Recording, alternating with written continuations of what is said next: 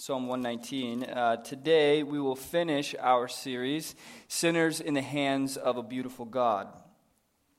And I hope that this series has been a blessing to you. It's been a blessing to me to teach it. Um, sometimes there are things that I need to hear just as badly as I need to preach them. And the topics that we've covered so far in this series absolutely fit that description. And uh, today's topic will as well. First, in this series, we talked about how God is beautiful, that He is not a distant judge, that He's not waiting up in heaven with His fist cocked, waiting to slam it down when we make mistakes. We talked about how God is near, that God is faithful, and that it is His beauty that causes us to worship Him. That a powerful God is a God that we ought to dread, but a beautiful God is a God that we ought to worship.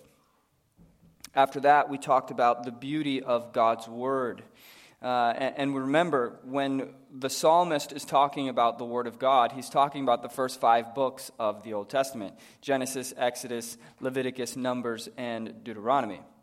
These are not the first and most obvious choices that we would make when we're talking about beauty, right? But uh, we talked about how beauty is often about seeing something from the proper perspective. When we're standing at the right angle, when we have the right perspective on something, it is then that we can see it as beautiful. So we talked about how when we see the law, the Old Testament law, from the proper perspective, we see its beauty because it reflects the beauty of God Himself and that God weaves himself throughout the entire word, and that in every line, in every word, his beauty is present, even if it requires that we are diving deeply into it just uh, to search it out. But sometimes having to take that extra step in order to see something uh, makes it even more beautiful um, than if it were plainly obvious. Then last week, we talked about how beauty and obedience are intertwined, that beauty and obedience fit together, that it's the beauty of God rather than um, obligation that leads us to obey Him. That true obedience doesn't flow from obligation, true obedience flows rather from admiration. And that the more we see uh, how much better and more satisfying the Lord is than the world, we can't not follow Him that when we're captured by that beauty, it will cause us to close our eyes to the world and not to be led astray by false forms of beauty, by lesser forms of beauty. And so today we finish with the most difficult lesson in the series yet. See, it's difficult to uh, understand the beauty of God when we can't see Him. It's difficult to see certain portions of Scripture when on the surface they seem so normal, mundane, sometimes even ugly. It's difficult for us to close our eyes to the beautiful things of the world and to focus on the unseen beauty of God. But none of those things are as difficult as seeing the beauty in affliction. Raise your hand if you like to suffer. Anyone? Of course. No one. Raise your hand if your first reaction to pain is to smile and clap your hands and exclaim, Oh, goody, I've just been waiting for another trial. Yay! None of us. We view pain as being the worst possible outcome. We do everything that we possibly can to avoid it we naturally searched for the easiest possible path where there is the least resistance. And when pain comes into our lives, when affliction comes into our lives, naturally our response is to look at God and ask Him, Why are you letting this happen to me? Rescue me from this right now. Isn't that what you're supposed to do?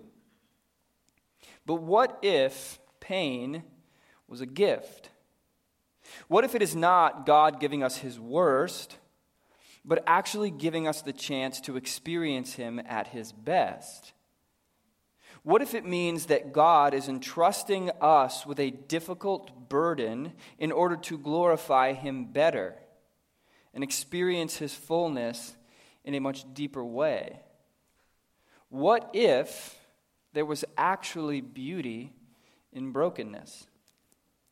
The Japanese have many cultural tr- traditions that are centuries old, each with a deep purpose that uh, pertains to a particular cultural mindset. And one such cultural mindset is called wabi sabi.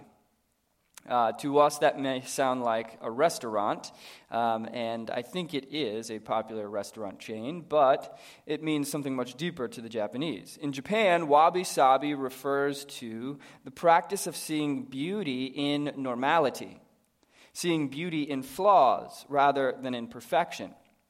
In the, in the Western world, we prefer that everything is perfect and uniform.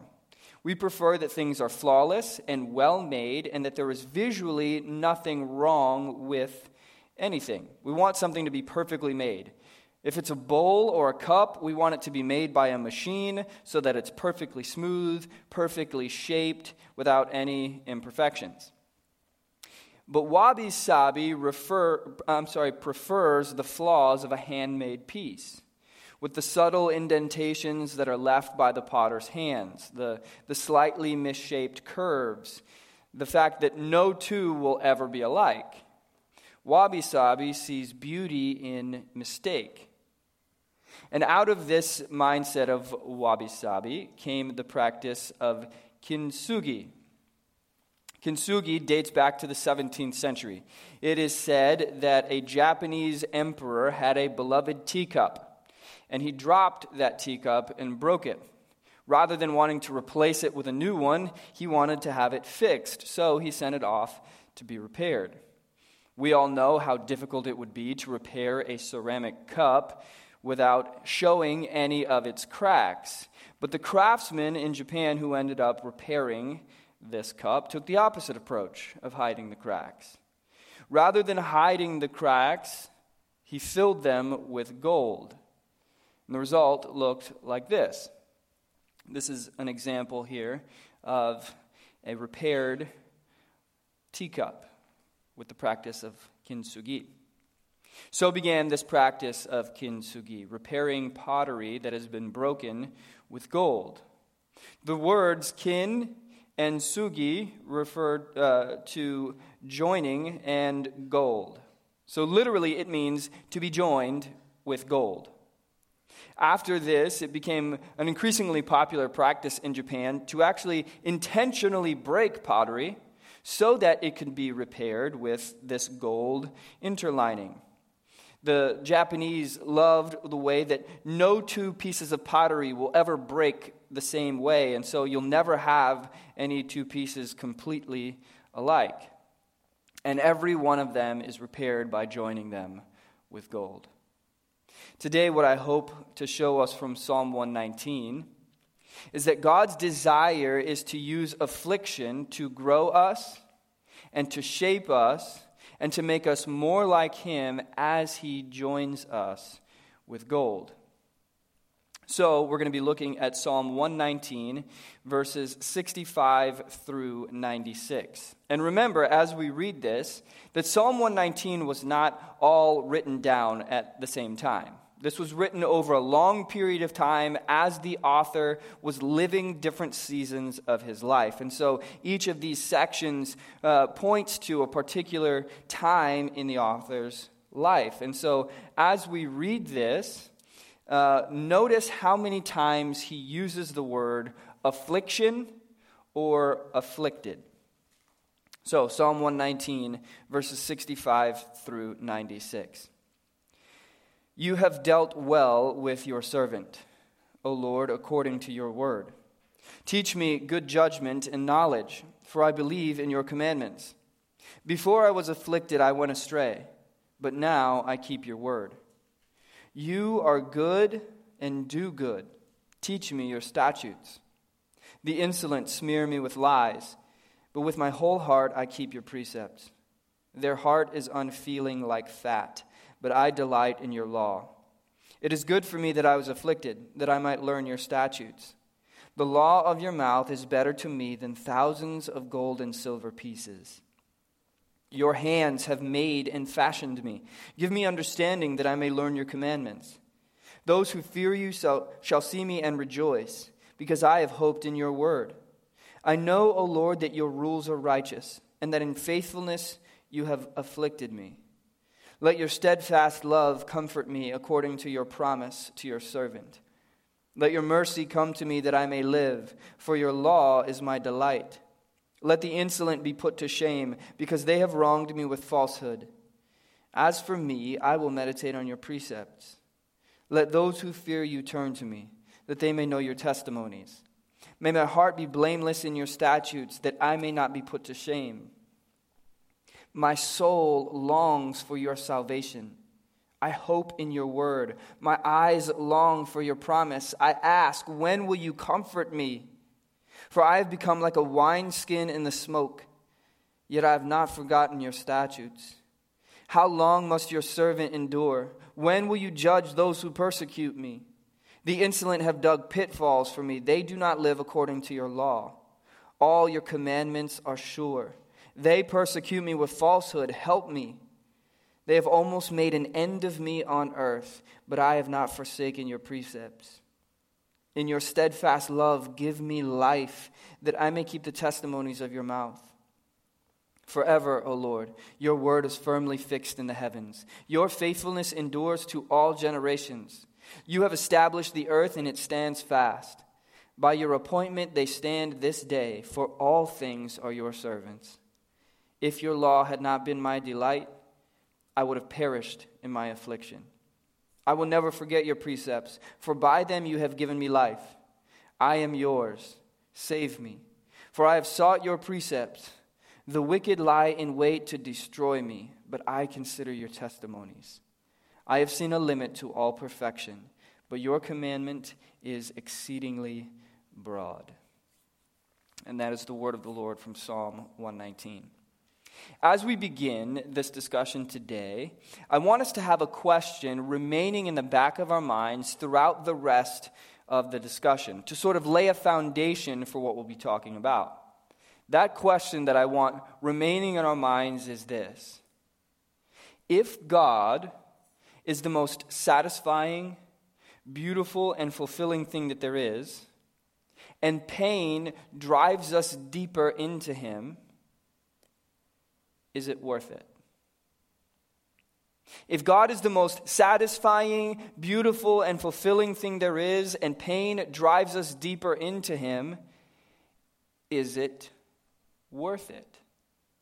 Now, as a disclaimer, I am not asking any of us to pretend to like pain nor am I asking us to deny or to downplay the displeasure that comes from affliction.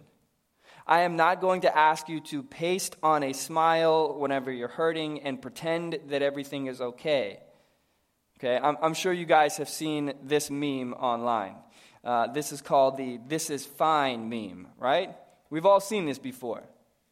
We got this guy, dog, I guess, who is in a room that is on fire and sitting there sipping his coffee, saying, This is fine. this is okay.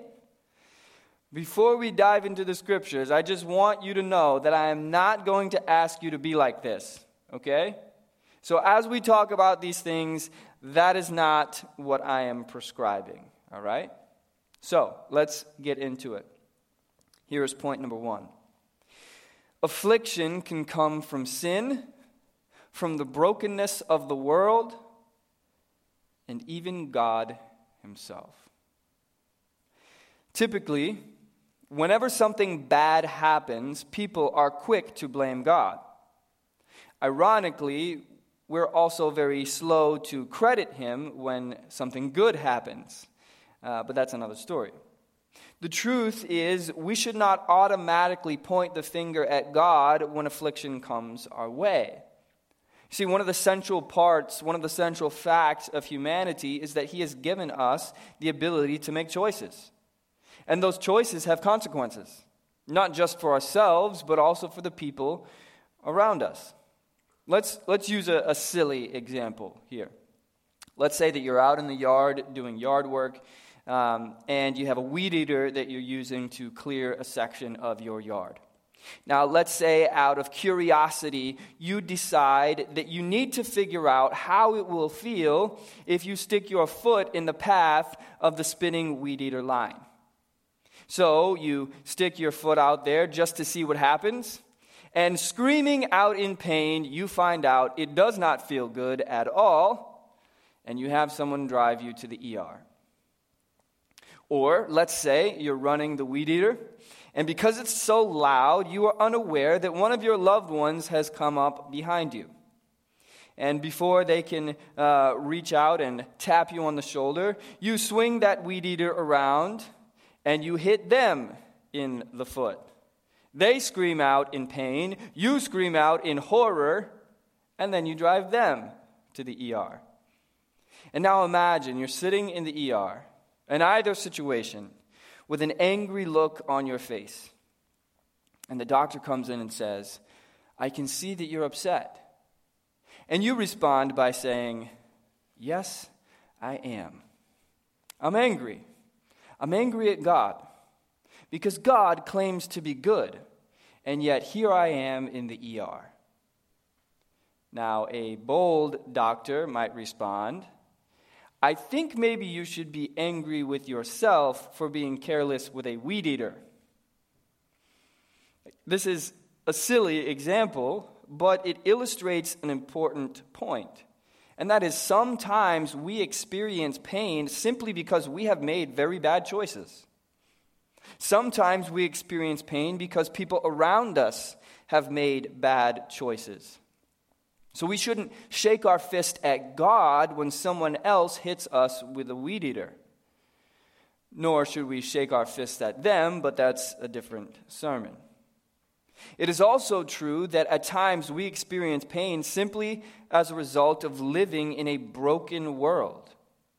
We are living in a world that's full of difficulty, that's full of disease, and a universe that is slowly breaking down more and more every day.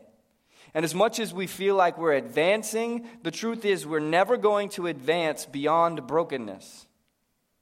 And why is the world broken? Because of sin. God made it perfect, and we messed it up. And every day it gets worse and worse. But the psalmist points us to an even deeper mystery. Something that on the surface strikes us so wrong, so confusing. It, it, makes us ask the question why would he say something like this? See, what the psalmist points us to is that there are times when God afflicts us. That's, that's crazy. In verse 69, he clearly points out affliction that he's getting from other people. Okay? This is someone else with a weed eater. He says, The insolent smear me with lies, but with my whole heart I keep your precepts. He does the same thing in verse 78. Let the insolent be put to shame because they have wronged me with falsehood. As for me, I will meditate on your precepts. Okay, so this is the choices of others. Other people are smearing me with lies. I'm being persecuted. There's people coming after me. This is making my life difficult. This is the choices of others. In verse 67, he admits how he himself has made choices that have led to pain. Verse 67 Before I was afflicted, I went astray. I went astray. I, I chose to be careless with the weed eater. I made choices that led to me being afflicted. But then in verse 75, he recognizes that part of this affliction comes from God Himself says, I know, Lord, that your rules are righteous, and that in faithfulness you have afflicted me. Why would God do that? Why would God afflict? How is it that God, uh, that, that the psalmist not only credits God for afflicting him, but specifically credits God's faithfulness in doing so? If you were counting when we read through our passage, there are four times that he mentioned the word affliction. Those are in verse 67, verse 71, verse 75, and verse 92. Let's go back and look at each one of these. Verse 67 Before I was afflicted, I went astray, but now I keep your word. Verse 71 It is good for me that I was afflicted, that I might learn your statutes. Verse 75 I know, O Lord, that your rules are righteous, and that in faithfulness you have afflicted me. And then verse 92 If your law had not been my delight, I would have perished in my affliction. Now, each one of these verses has something in common, something that's very, very purposeful in each of these verses. Every single time he mentions affliction, he speaks of it as a tool that leads him to a deeper commitment to God's word. Every single time. Before I was afflicted, I went astray, but now I keep your word. It is good for me that I was afflicted, that I might learn your statutes. I know, O Lord, that your rules are righteous, and that in faithfulness you have afflicted me. If your law had not been my delight, I would have perished in my affliction. Every single time he connects this affliction from God to leading him to a deeper commitment to God's word. The fact is, just as disciplining our children is an act of love, God disciplines us at times. Sometimes we as parents have to teach our children difficult lessons. Sometimes we have to allow them to endure difficult times, but every single one of those is for their good. A good parent will allow their children to fe- feel the consequences of decisions. A good parent will allow their children to go through something difficult so that they can learn responsibility, so it can grow them in maturity. A bad parent does everything they possibly can to make sure that their child is never inconvenienced. That will not prepare them for the world. A good parent leads their children through those inconveniences in order to make them a better person. So it is with our Father. God understands how affliction can cause us to grow. He, he understands how our afflictions actually make us better. He understands how afflictions can be for our good. And that is not malicious, it's beneficial. Anyone who works out in a gym or goes running understands this well. Working out and running, especially, in my opinion, running, is a form of affliction. That is not something that is fun, that is torture. Okay? Have you ever seen someone out on a run smiling? I literally never have, okay? Every time I see someone running, they look like they're dying. It's one of the reasons why I never do it. It looks like they are intentionally putting themselves through torture. I hate it. I do, however, go to the gym. And truthfully, that's not much fun either. Working out and lifting weights, literally what happens is you are tearing your muscle fibers. Okay? It's painful. The day after leg day, I look like a baby giraffe trying to walk up the stairs. And I'm like, why did I do this? This was the dumbest thing I've ever done. It's a form of affliction. It's unpleasant, but it is for my good. It is for my betterment. There are times when affliction teaches us lessons that we need to learn. Lessons that we would not have learned if everything was sunshine and rainbows. I'm sure that there are times that you can think of in your life when it was hard, but it caused you to learn things that made you more equipped. It caused you to learn things that, that strengthened you and, and made you better. It is also true that affliction can bring us closer to God. Anybody remember the old uh, poem Footprints? This was really, really popular um, uh, probably 10 years ago. Pretty much anytime you would walk into a Christian bookstore, you would find footprints anywhere within 15 feet of you. Okay? You could not walk 15 feet in a Christian bookstore without finding footprints printed on something. And it was that old poem that, that talks about how there's two sets of footprints in the sand, and then all of a sudden there's only one set of footprints, and the person speaking wonders aloud why, when this uh, one set of footprints. Why was there only one set of footprints? God, where were you?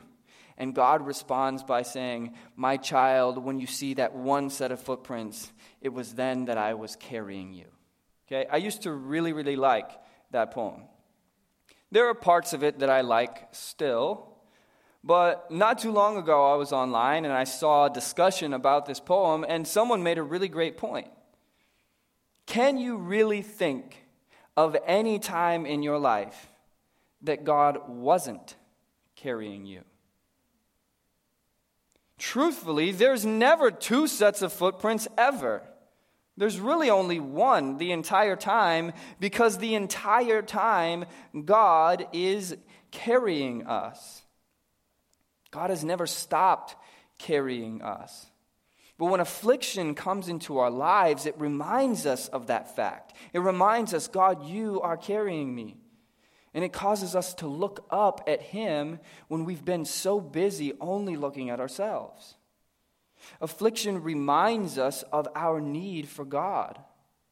It, it reminds us that we can't rely on our own strength. C.S. Lewis put it this way Pain insists upon being attended to. God whispers to us in our pleasures, speaks in our consciences, but shouts in our pain. It is his megaphone to rouse a deaf world.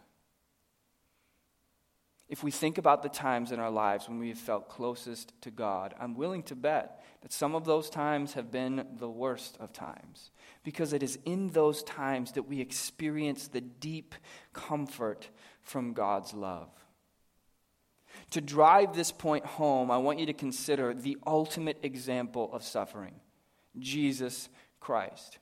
You see, there's no one ever besides Jesus who lived perfectly. There's no one who deserved suffering less than Jesus. Jesus lived 100% according to the law, 100% faithful to God. He deserved nothing but blessing, and yet Jesus Christ suffered more than any person who ever lived. And God afflicting Christ was the greatest gift that the world could ever receive. Because of the affliction of Christ, there is salvation for all who would believe. There's something that we need to realize. Sometimes afflictions are meant to teach us lessons. But here's the thing sometimes suffering is not about you at all. Sometimes your affliction is not even about you. Sometimes you might be suffering for the sake of the gospel. Sometimes you might be suffering in order to join in the sufferings of Christ, in order that the world may see you and know the truth. Sometimes you are going to be the only Bible that other people read. And what they see from you as you suffer will speak to them so much more loud and clear than what they see from you when things are going well. So sometimes affliction's not about you. It's so that God can use you to comfort someone else who's going through the same thing. Sometimes your affliction is a vehicle for, a, for, for the gospel to be carried to a broken world so that it can be understood more clearly. And that, my friends, is so incredibly worth it. There's a passage in Second Corinthians chapter 4, where Paul is speaking and he says, But we have this treasure in jars of clay to show that the surpassing power belongs to God and not to us. We are afflicted in every way, but not crushed, perplexed, but not driven to despair, persecuted, but not forsaken, struck down, but not destroyed. Always carrying in the body the death of Jesus, so that the life of Jesus may also be manifested in our bodies. For we who live are always being given over to death for Jesus' sake, so that the life of Jesus also may be manifested in our mortal flesh. So death is at work in us, but life in you. Since we have the same spirit of faith according to what has been written, I believed and so I spoke, we also believe and so also we speak, knowing that he who raised the Lord Jesus will raise us also with Jesus and bring us with you into his presence. It is all for your sake. so that as grace extends more and more to people, it may increase thanksgiving to the glory of God. So we do not lose heart. Though our outer self is wasting away, our inner self is being renewed day by day. For this light, momentary affliction is preparing for us an eternal weight of glory beyond all comparison. As we look not to the things that are seen, but to the things that are unseen. For the things that are seen are transient, but the things that are unseen are eternal. We talked last week about the unseen and closing our eyes to what we see physically and opening the eyes of our heart to what is unseen through faith. And in those times, we realize that sometimes our affliction is not about us, it's for the gospel. And as, if it's for the gospel, it's worth it. Point number two affliction and God's goodness are not mutually exclusive. Sometimes they are one and the same. Affliction and God's goodness seem at odds with each other, they seem to be opposed. It seems that we might have one or the other. But truthfully, sometimes affliction and God's goodness are the very same thing. This, perhaps, is probably the most confusing thing about this passage. That God can prove his goodness not by preventing affliction, but actually by causing it. Look at how he started this section of his life in verse 65. He says, You have dealt well with your servant, O Lord, according to your word. Even as this guy has endured such suffering. And remember, he's now writing about something that he's experienced. Okay, he's just walked through something and now he's recording it in this psalm. And he starts out by saying, You have dealt well with me, Lord, according to your word. On the other side of that pain, he says, You have dealt well. After affliction, after suffering, after going through trials, but he says, You are good and you do good. That's what he says in uh, verse 68. You are good and you do good. The things that you do, the things that come from you are good. And then again at verse 75 I know, O Lord, that your rules are righteous, and that in faithfulness you have afflicted me. He has the audacity to say that his affliction is the result of the faithfulness of God. He doesn't say, You afflicted me, but you're faithful anyway. He doesn't say, I'm going through some terrible affliction, but in spite of that, I know that you are faithful. He says, No, in your faithfulness, you have afflicted me. Through your faithfulness, because of your faithfulness, you have afflicted me. Follow that up with verse 90, where he says, Your faithfulness endures to all generations. You have established the earth, and it stands fast. This is such a difficult truth. The psalmist recognizes that God is doing a faithful work by sanctifying him. God is using affliction to mold him, to shape him, to crush him to break him, and then he is joining those pieces together with gold. God is using affliction to beautifully break him in order to fill in the cracks with more of himself. Going back to that question that we began with if God is the most satisfying, beautiful, and fulfilling thing there is, and pain would drive us deeper into Him, is it worth it? Is pain worth it if it means that I can have more of God? Is pain worth it if it means that I can be joined with gold of His Spirit to show the world how good God is? The psalmist recognizes that part of his affliction is to show off that gold in the lives of others, to show them the gold in the cracks. Look at verse 79. Let those who fear you turn to me that they may know your testimonies.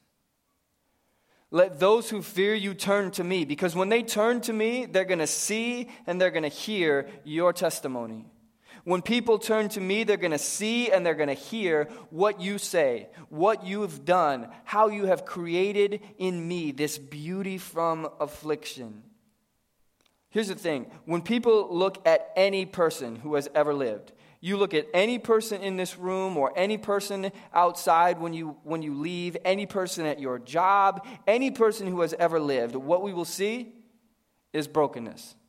That's just facts. The reality of the broken world that we live in is that no one makes it out unscathed. No one makes it out of this life alive. All of us are cracked by various types of afflictions. But when people look at me, what I hope they see are those cracks filled with gold. I hope they see that God put me back together. I hope they see that God used my affliction to tell the better story of eternal hope beyond the broken world. Of an eternity where these light and momentary afflictions are no more that our current sufferings are preparing for us an eternal weight of glory. And in the meantime, God is with me every step of the way. Here's point number three. Even as he afflicts us for our good, he comforts us for our peace. Even as he afflicts us for our good, he comforts us for our, for our peace. Look at verses 76 through 77. Verses 76 through 77, the psalmist says, Let your steadfast love comfort me, according to your promise to your servant. Let your mercy come to me, that I may live for your law is my delight. Now remember that this directly follows verse 75 where he says, In your faithfulness you have afflicted me. So, right after saying, In your faithfulness you have afflicted me, he follows that up by saying, Let your steadfast love comfort me. Let your mercy come to me so that I might live. Isn't this such an interesting dichotomy? Lord, I know that you have afflicted me for my good, but as I endure it, please comfort me. He's not praying against the affliction. He's not praying for the prevention of it or even the deliverance from it. He knows that it's for his good, so he's praying that God will comfort him in the midst of it as he walks through it. We spend so much time in our prayer praying for escape from affliction. We spend most of our time praying that it would just pass, that God would get us out of it. God, get me to the other side of this, please. But we don't spend nearly enough time praying, God, I accept that this affliction is a result of your faithfulness. Will you comfort me in the meantime? I know that that is not an easy prayer to pray. Because in the middle of affliction, all we feel is negative. And that is why we need his comfort. Think about it like this think about a child going to the doctor to get shots. Those of us in the room who are parents understand what this is like. We hate taking our kids to the doctor to get shots. We do it because we have to. When you take your child to the doctor to get shots, that child does not understand that this is good for them. They don't understand that this is for their benefit. They can't understand how getting stabbed with a needle, which is going to be scary and is going to be painful, is for their good. They can't understand afterwards when, when it bruises up when they start to feel sick, when they get a fever and they're feeling awful. And they really don't understand when you are the one who is holding them down so that the doctor can stab them, right?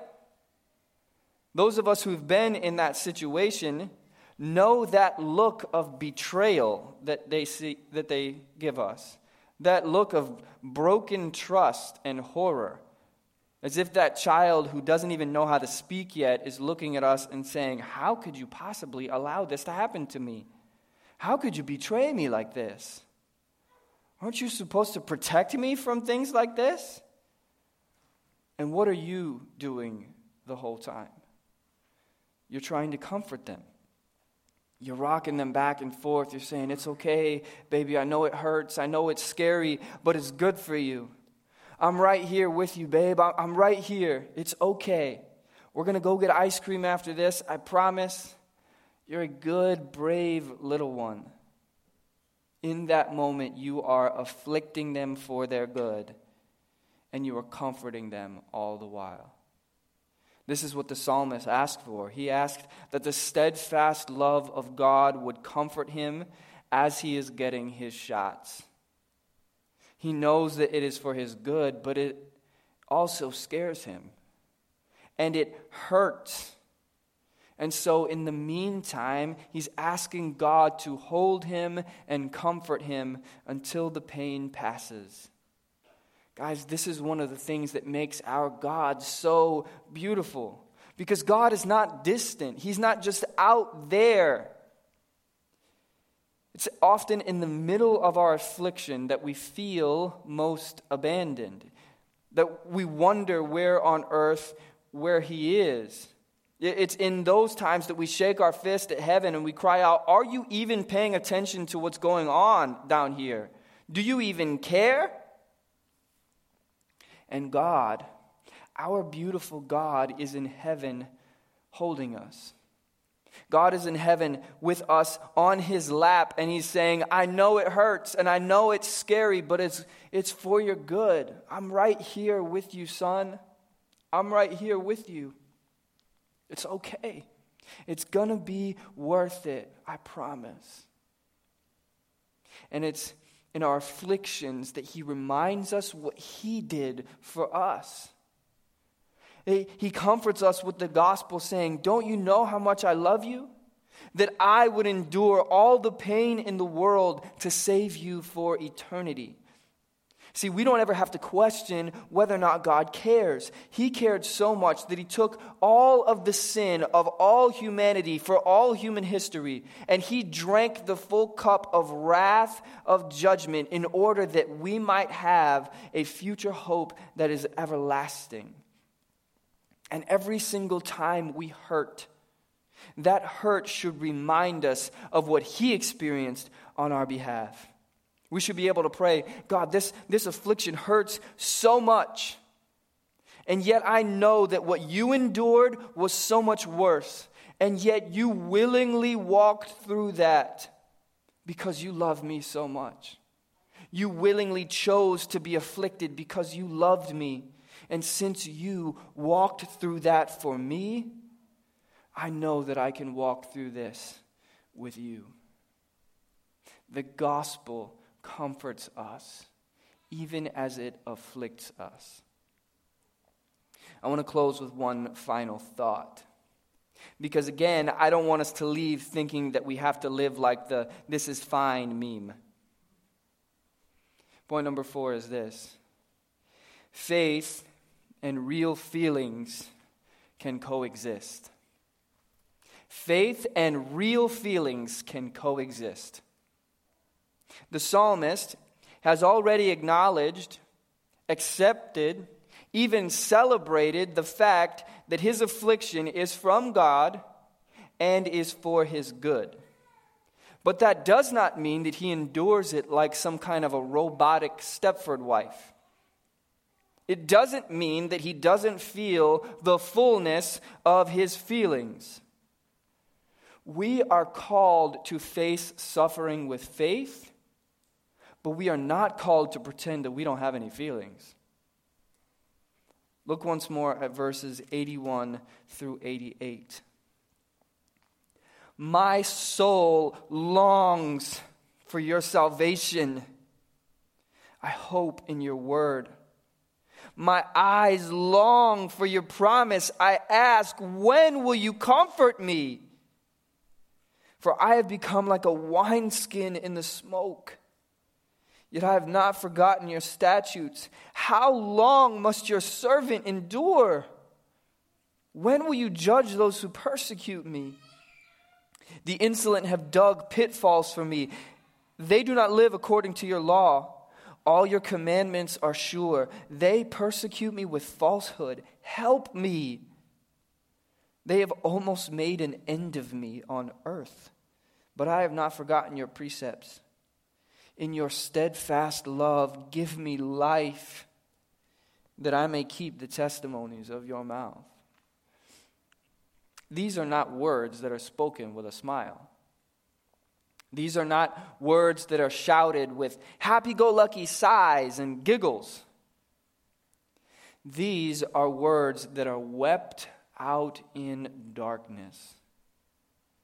These are words that are screams in the midst of labor. These are words spoken in anguish.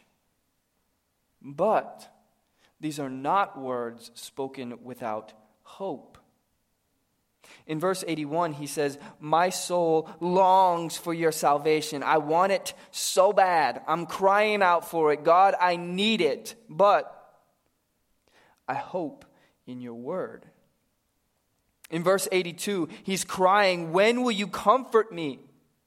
Through his tears, he cries out. He's weeping. When will you comfort me, God? His heart is cracked. He's, he's pouring out pain. And he says, My eyes long for your promise. I got my eyes peeled, God. I got my eyes fixed on the horizon. I'm waiting for the sun to rise because you promised that it would. So I'm just going to keep my eyes right there, waiting for the moment that I know is coming when you are going to keep your promise to carry me through. I'm sure every single one of us has been in moments where we are crying out to God, When will you comfort me? I'm sure we've all felt what he feels in verse 83, where he says, I have become like a wineskin in the smoke. A wineskin in the smoke is one that was dried out a fresh wineskin would be able to expand, to carry grape juice as it ferments. It's flexible. But if it was dried out, it would be useless. It would slowly become brittle and cracked. Being in smoke meant being held over fire and slowly dried out. You ever felt that way? God, I feel like I'm dried up. I feel like I'm brittle and broken. I haven't breathed fresh air in who knows how long. I'm just sitting in the smoke, becoming more and more dry. Yet, he says, yet I have not forgotten your statutes. Yet I have not forgotten. It's what he holds on to. It's all he's got. It's the only thing that's carrying him through, and he is holding on to it. And in the next verse, he cries out, How long must your servant endure? Guys, the point that I'm trying to make here is that God gives us his word for us to hold on to. He gives us His promises to keep our eyes fixed on. He gives us eternal hope that there's going to be a never ending glory on the other side of this affliction. But that doesn't mean that we're going to sit in the fire and go, This is fine. I'm okay with this. This is no big deal. No, that's not what he expects. But yet, is that not how we so often are in church? Isn't that how we walk into the building so often? When you walk into church and someone says to you, How are you? What's the first thing you always say? I'm fine. I'm good. We have other ways of saying it. You know, our Christian code language that we use, we'll, we'll go, I'm blessed. I'm better than I deserve. In all those things, we're just sitting in a room on fire sometimes and just going, this is fine. Why can't we walk in and be like, How am I doing? well, I feel like the room's on fire. I'm not fine, but I'm holding on to the promises of God, that's for sure.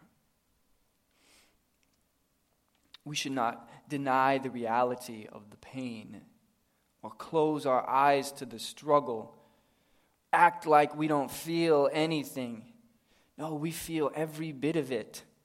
And in the midst of it, we hold on with white knuckles to our hope in the Word of God, who has afflicted us in faithfulness. We don't keep our eyes on the pain itself, we keep our eyes on Him. Um, I know that I did this last week, um, and you might be thinking that this will be an every week thing, but I want to close uh, with something else that I wrote a while back. Um, wrote this as I was dealing with the pain of my father's death. It's called Why. Why? Why, Lord? Everywhere I look, all I see is brokenness. Shattered dreams, jilted hearts, a general sense of hopelessness, genocide, persecution, constant war with no solution, politicians blabbering noise pollution. It all seems like futility, and it leaves us all asking, why? Everywhere around us, death rears its ugly head like a pit with teeth that can never be quenched. Cackling and jeering through blood-stained lips, I'm taking every one of you. Who's next? It all seems so unfair, this ubiquitous pain. Why do we all have to suffer when we have a God who's promised he would always love us and commanded us to all love one another? And it's not just the bad guys who receive retribution, just punishment for all their oppression. Everyone suffers the same lot in life, regardless of how many or how few their transgressions. My father was a good man. He lifted your name high and wore your glory as his crown. He was my Gamaliel, my best friend, and I had to watch him drown. Why? And just when the torment abated, after I'd still held fast to your word, I served your body and in turn was berated, and like a rag, they threw me to the curb. Why? Why? Maybe I'm asking the wrong question. Maybe I'll never get an answer. But shall I only ever accept good from the Lord and not brokenness, heartbreak, or cancer? The Lord gives and the Lord takes away. It's a truth I will never fully understand. Through it all, you give me your sweet presence and the promise that you have a good plan. Hidden deep within those waves of death is your righteous right hand of faithfulness.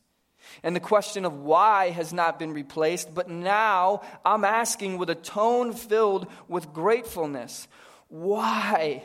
Why do you love me so much that you would suffer more than I ever could? Just to save what you formed from the dust you hung bleeding from a cruel piece of wood. No one deserved pain any less than you, Lord. And after all I've done, you'd have every right to hate me. Instead, you faced all the torment a broken world could afford so that its brokenness wouldn't have to break me. Why, Lord? Why? You took the judgment only we could deserve to prove you're as good as much as you're just. And you demonstrated your unspeakable love in this while we were yet sinners, you died for us. So even though you slay me, still will I trust. Not always because I want to, but I have to. I must. For whom have I in heaven and on earth except you? I hold fast to your promise. Behold, I make all things new. You give life where only death had existed. From the ashes, you make beauty rise. I can feel it. When I'm holding my beautiful daughter, I see your grace in her sweet little eyes. New life that is full of hope and promise has been your plan from day one. The joy you in- intended fills me with laughter as I wrestle with my little son. Surely your goodness and mercy will wipe every tear from every eye. So help me to remember without grace, I'm unworthy. So perhaps I don't need to know why. Join me in prayer. God, thank you so much that in faithfulness you afflict us. In faithfulness you comfort us. In faithfulness you use us for the gospel. In faithfulness, you lead us to be a part of kingdom work. And so, Lord, even when it hurts, we will praise you. Even when it makes no sense to sing louder than, we will sing your praise. In the darkness, we hold fast to your promises. In the pain, Lord, we fix our eyes on the horizon, waiting for the sun to rise. God, give us your comfort and strength and use our affliction for the glory of your name. God, I pray for all who are here and all listening online or listening on the podcast. Lord, if there are people who are in the midst of affliction right now, will you be their comfort and strength? Will you be what carries them through? Will you be that rock that never moves? A refuge, a strong tower in times of trouble so that they would not give so that they would not fear though the earth gives way and falls into the heart of the sea. God, I pray that you would help us to find our life and our eternal hope in you. And now, Lord, we worship you in song once more. In Jesus' name, amen. If you would stand, we will uh, close in our final song.